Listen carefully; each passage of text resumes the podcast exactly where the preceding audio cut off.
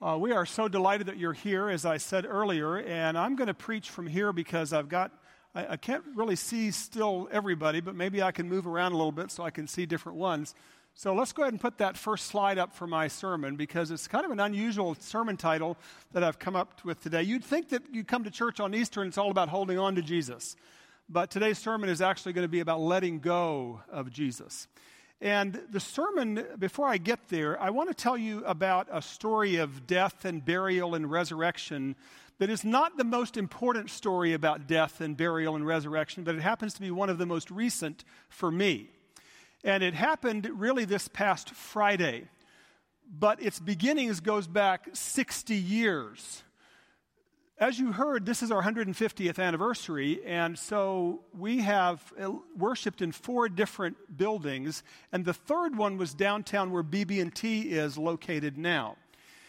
When that building was raised and the church moved here in the 1950s, there were a number of stained glass windows, among other things, that the church wanted to preserve. And oh, through the years, we've found places for a number of them to be put into the building. And if you go into the Rao Welcome Center or into Boston Memorial Hall, you'll see some of our stained glass windows. But two have remained down there buried in what we like to call the dungeon. It's the only place in the church, other than the restrooms underneath our narthex, where there's a full basement. And it's a tall basement. And so every once in a while, somebody will want to go down there and see what it's just HVAC equipment, except that's where we stick stuff, especially big stuff, that we don't know what else to do with. And there are still two stained glass windows in the dungeon that have been buried down there for 60 years. And they look like this when they're down there. I might need help from the back, so if it doesn't click for me, there we go. So they've been down there, and the reason that they intrigue me is that the one on the left is the parable of the sower. I'll come back to that in a moment. The one on the right is actually today's story from John chapter 20. It's the story of Mary Magdalene and Jesus. And I've always admired them and thought, you know, isn't there somewhere we can figure that figure out where to put them? This coming Tuesday, we're getting ready to start demolition in this building over there on this end toward Rao Welcome Center. We will uh, take the old elementary school classrooms and begin clearing them out so that we can put the offices there and then after that happens, we'll renovate the, the current offices for elementary school classrooms. So it's going to be kind of a swap. But at any rate, I'm trying to figure out in this renovation, is there somewhere we can pull these uh, stained glass windows out of the basement and use them? So on Friday, I thought, well, I wonder what they would really look like if there were a lot of light behind them. And I uh, got my friend Joe Condilas, who does a lot of video, bring one of your big bright lights down there and show me. Let's see if we can get a good picture of the window. So now I want you to keep your eye right there on the right. This is Mary Magdalene and Jesus. But when you put a light behind it, this is what it looks like. So look at the colors in there that have been buried for all of these years. And when I started looking at this the other day and seeing the images that are there, it helped me see this story in a whole different way. One of the pieces that fascinated me about this stained glass window is that there are no scars on Jesus' feet or his hands. Now, if you look right above there, you will see in our current stained glass window, there's a scar on his feet and also, you can barely see it on the one hand, you can see it more on his right hand, on our left. So that was kind of interesting to me, and I started wondering why do they not have scars there? There are two stories in the Gospels where Jesus' scars appear. One is when Thomas doesn't believe that he's actually seeing Jesus, and Jesus says, Go ahead, put your finger in these nail prints and your hand in my side. And the other is the disciples on the road to Emmaus, who are also, they meet Jesus by seeing his scars. And I've always heard and read that Jesus' scars are permanent, but there's a sense in which that kind of bothered me. So we had a discussion this week. Does that mean that all of Jesus' wounds from the cross? You know, he was scourged down to his, probably down to his uh, down to his bones on his back. Does Jesus bear all of the scars forever from the crucifixion? And if that's true, when we have our resurrection body, do we have scars that we had in life? Or if you die in a car wreck, do you keep those scars for eternity? Because if this is Jesus' resurrection body, so this was a, I, that's always kind of bothered me, but this was a new wrinkle. Is it possible that Jesus' scars are not always visible, that they were visible when Thomas needed to see them, or they were visible when the disciples on the Emmaus Road needed to see them. But if Jesus has this resurrection body, can't scars come and go as they please? And maybe on this Sunday morning, when that would have probably frightened Mary greatly, maybe on that Sunday morning there were actually no scars there, and he appeared to her sort of completely whole and normal. I don't know. But one of the things that artwork does is it causes you to look at a story that is familiar and see it with fresh eyes. So, whether that piece works for you or, eh, or, not is not my point. My point is that I want you to see and hear the story of Jesus encountering Mary Magdalene with ears and eyes that maybe you're exposed to th- some things that you have not seen before. So I'm going to leave that image up while we talk a little bit more about this story. And I'm just going to tell you again this familiar story, but maybe try to pull out some things that might be helpful or fresh. When we open John chapter 20, we uh, first of all come to some introductory words. First of all, it is the first day of the week. That tells us it's been 36 hours since Jesus was on the cross and he was laid into the tomb. So it's been a while there. So for 36 hours, and those 36 hours, Mary Magdalene and all of Jesus' disciples and everybody had to just wait. According to their Jewish law and tradition, they couldn't do anything. They certainly couldn't go near the graveside. So imagine what that's been like. This is now the first day of the week when they appear. Second thing we learn is that it's still dark. A theme in John's gospel is darkness to light. So, this is what John is saying. Mary is in the dark in more ways than one. She doesn't realize everything that's happened. And then we're introduced to this character named Mary Magdalene.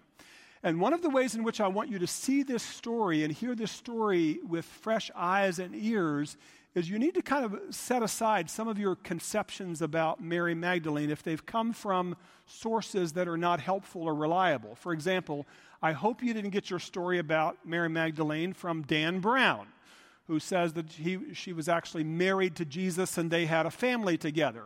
No historical evidence for that whatsoever.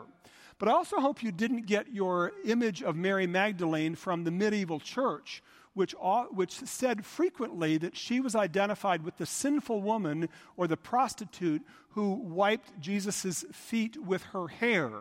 There's nowhere in the Gospels where it suggests that this is the same person. That person is not named. And indeed, Mary Magdalene was not a sinful woman in that sense of the word. Luke only tells one other story about Mary Magdalene, and he tells us that Jesus had cast seven demons out of her, but John doesn't even tell that story. So, all we know in John's gospel, if, you, if this is your whole uh, version of what Jesus is doing and saying, all we know is that she was at the crucifixion and she was there on Sunday morning. That's all we know. And her name. And Magdalene just means that she was from a town named Magdala.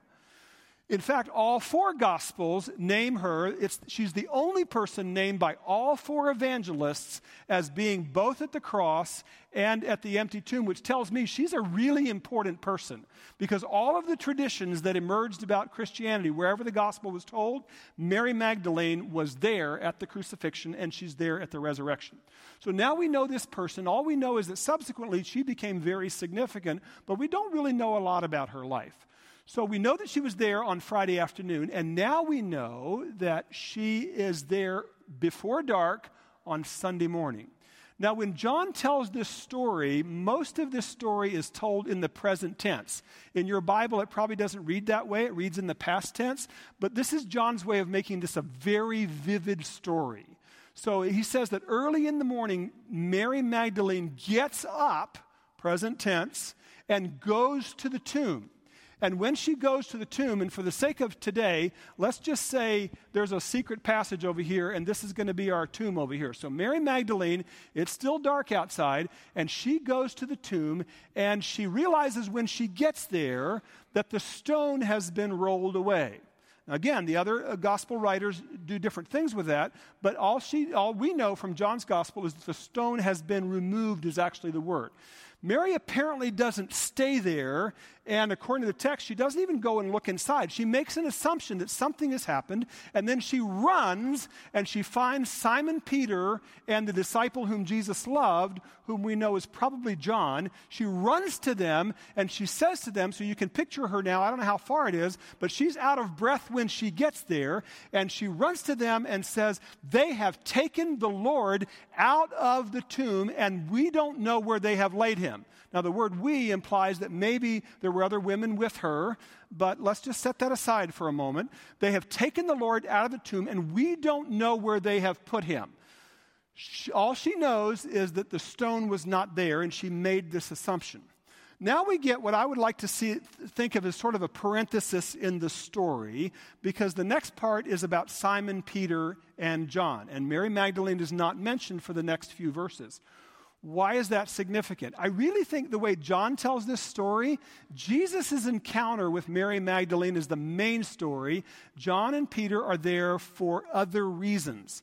One of the main reasons they're there is because in Jewish law at that time, a fact could only be established if there were two male witnesses. So we need John and Peter as guys to say, we validate that the tomb was empty.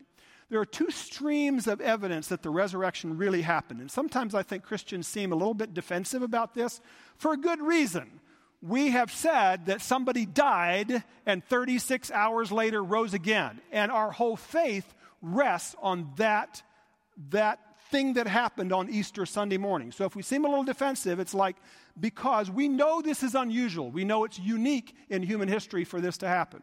So what happens is we have two disciples who go and they, they take turns. Uh, John gets there first, probably because he's younger. It's, people have made way too much out of that little detail. John gets there first, and he does what Mary did, and he kind of, uh, you know, looks inside there, but he's still standing outside.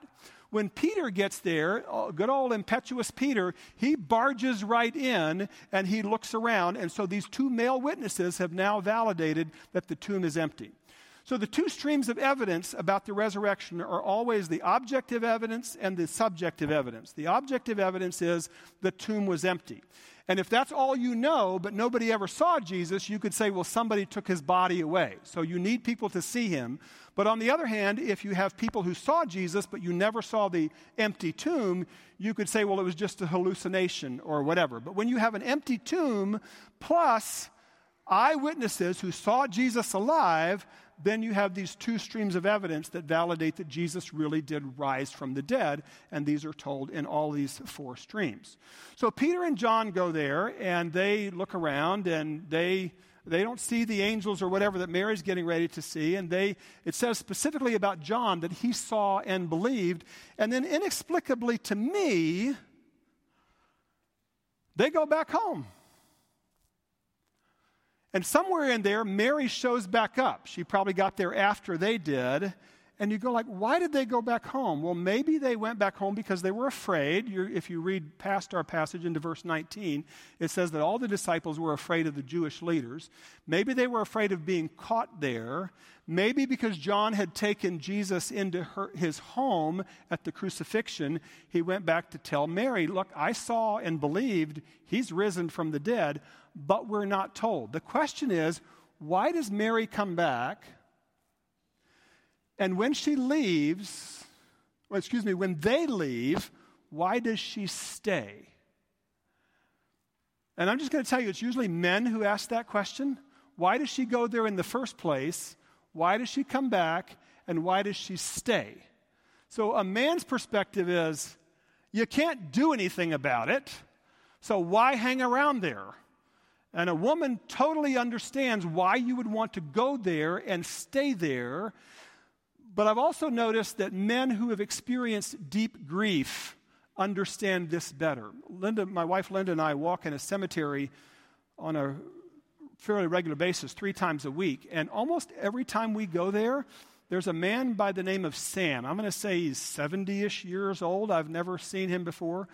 But we asked him one time who's interred there, and he said it's his wife, and she died 12 years ago. So you can imagine that she died a, way too soon. And Sam comes there three times a week, not just to uh, be there, but to take care of the place. He has uh, fertilized and seeded the ground. It's the best grass in the whole cemetery.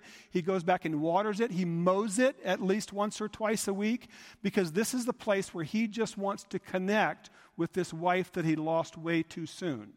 So it's un- more unusual for men until they've had an experience, uh, until they've experienced a loss. But for Mary and for most women, it's like, of course I would want to be there. Where else would I be than there? And that's how we find Mary Magdalene. So she comes back, the disciples have left, and when she comes back, she is wailing. So, this is one of the places where Bible translations sometimes don't pick up everything. And the NIV that we use around here, we read from a few minutes ago, said she was crying. Crying is way too mild. Crying can be there almost like this picture, and this is where I think the the picture is not dramatic enough, you can just be there with little tears, you know, streaming down your cheek and you're whimpering a little bit. This is a word that indicates loud, audible lamenting. She is wailing as she stays there all by herself, and, and she's right outside the tomb. Now, still wailing, the text says, she decides she's going to do what John and Peter had done before, and she's actually going to look inside here and see what she can see. And when she does, she sees two angels who are in there. Now, the angels represent in all of these stories, anywhere they represent the, in the Bible, they represent the presence of God, the act of God. God is doing something here that nobody can duplicate. Otherwise, we don't really need angels in this story. We got the risen Lord Jesus Christ. But, but Mary needs to experience that, that a God thing has happened, and so there are these two angels. Furthermore, she sees that the grave clothes of Jesus have been, uh, are still there, and that the cloth that had been wrapped around his head has been folded neatly. Now, this tells us a couple things. The main thing is that it tells us uh, nobody stole the body. You don't go into a, a grave and decide, I'm going to move this body and strip it first of all of its grave clothes, especially when it's just been, you know, gone for a day or two. So nobody stole this body. Somebody sort of came through those grave clothes and left the tomb. And so this is Mary there, and she's still wailing, remember, as she looks in and she sees these two angels, and they ask her, Why are you crying? Now, again, I think her response is angry. I think she's hurt. I think she's upset. She's ticked off that Jesus is not there anymore. And she basically, her response sounds to me like, Why do I have to girl explain this to you? Do you not understand this? They have taken away the body of my Lord, and I don't know where they have put him. Try asking a woman when she's in labor, like, Why are you crying? You're going to get a similar response. She's ticked off at them. You're angels and you don't know this, right? Now, then we're introduced to the presence of Jesus in this story. But the really cool thing, the way John tells this story, is that we know Jesus is there. And this is where we get to this moment here. But Mary doesn't know that Jesus is there. So Mary's still looking into the tomb and she's still mad at these angels and their question. And Jesus speaks to her from behind, and she doesn't recognize him or his voice. And he says, he starts with the same question, but I sort of hear a twinkle in his voice, and maybe that's what calms her down a little bit. And he says to her, Why are you crying, and whom are you seeking? And it's the second question that I'm sure she goes like, now there's a question I can answer. I can tell you that one. Why are you crying? Like that's obvious, but whom are you seeking? I can tell you exactly there. And she comes out with a similar line again. They have taken away the Lord, but she thinks he's the gardener. And so it's a case of mistaken identity. And she goes like, maybe you're the guy that took him. So she, she pirouettes. She's been staring into the tomb expecting to see Jesus. He wasn't there. She pirouettes and looks at him. Maybe she can't see his face. Maybe he's higher than she is or whatever. But she doesn't know it's Jesus.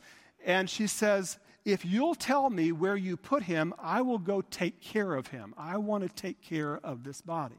Now, why doesn't she recognize him? Again, there are a couple of possibilities, but in almost every resurrection appearance of Jesus, they don't see him at first until they know it's Jesus, and then they go, like, duh.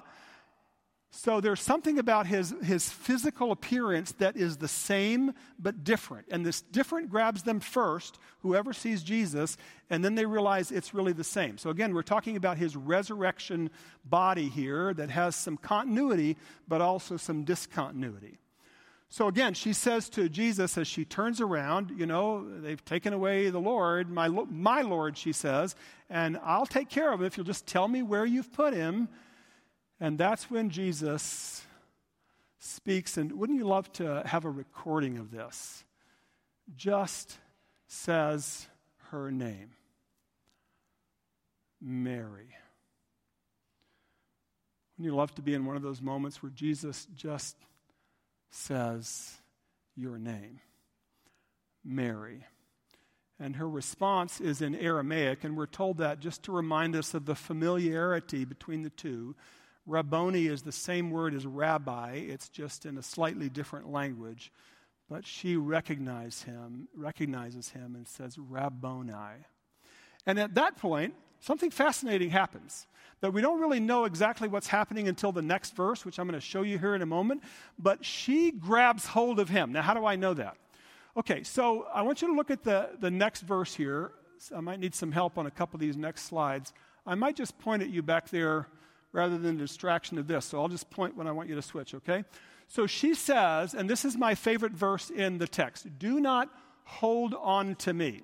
Now, that's a fascinating word. The King James Version translated this, don't touch me, as if, get out of my bubble, right? It's not that.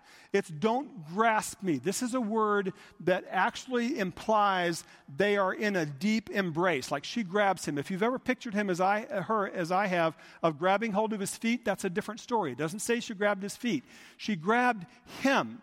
And this word indicates such a, uh, a clinging, as it's translated in some places, that the word is even used of a sensual or sexual embrace. Now, there's nothing going on here like that, but that's what I want you to picture. She's actually wrapped him up in her arms, she's grabbed him.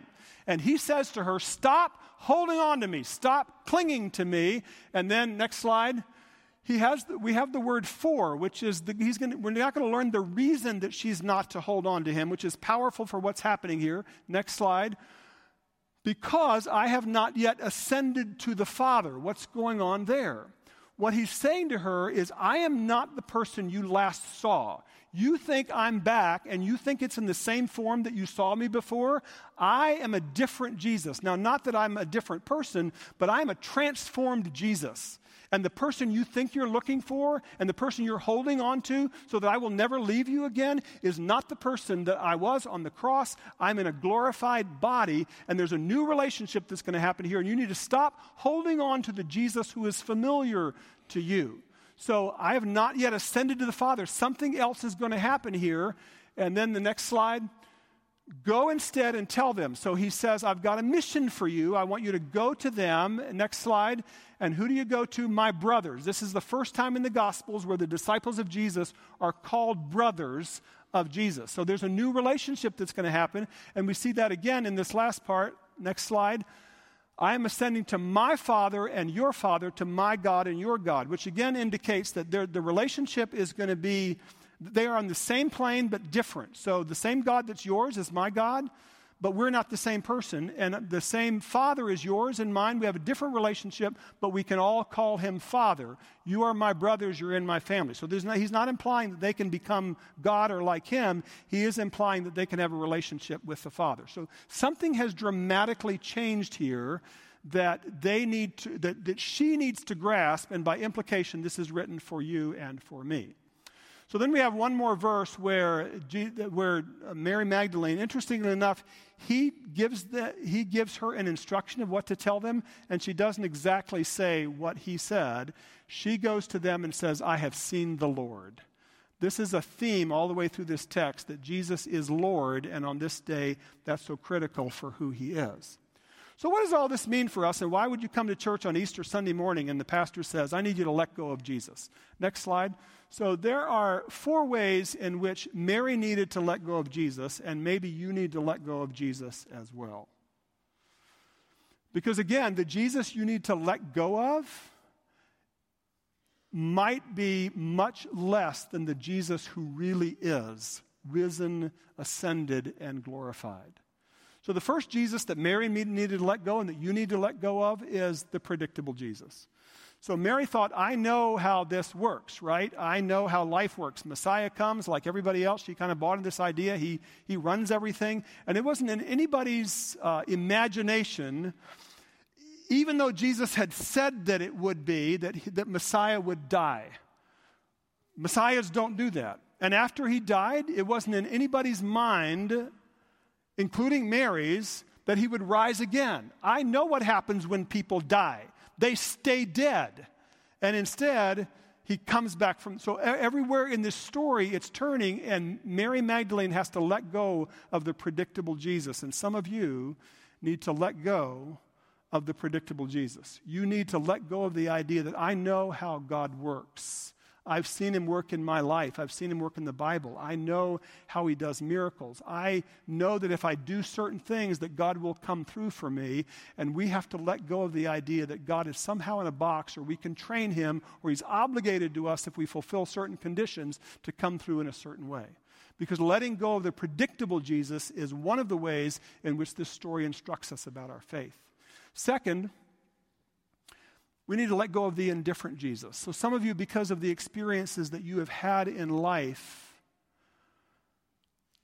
begin to think God doesn't really know me.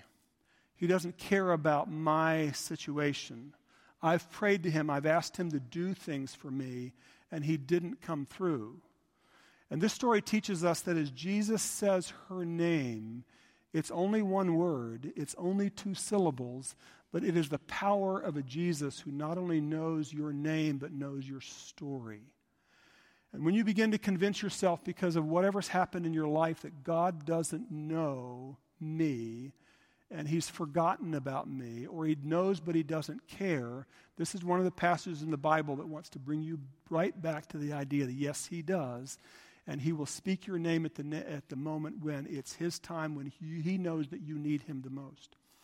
There was a family in our early service, two families actually, one of whom was uh, here worshiping together. And it was a family that just this past week, the heart donor family met the recipient of the heart transplant. So now you know that somebody died, a daughter died, and her heart was given to a, a recipient. And those families wanted to worship together at Corinth this morning to celebrate that death and rising and the new life that came out of this deep tragedy.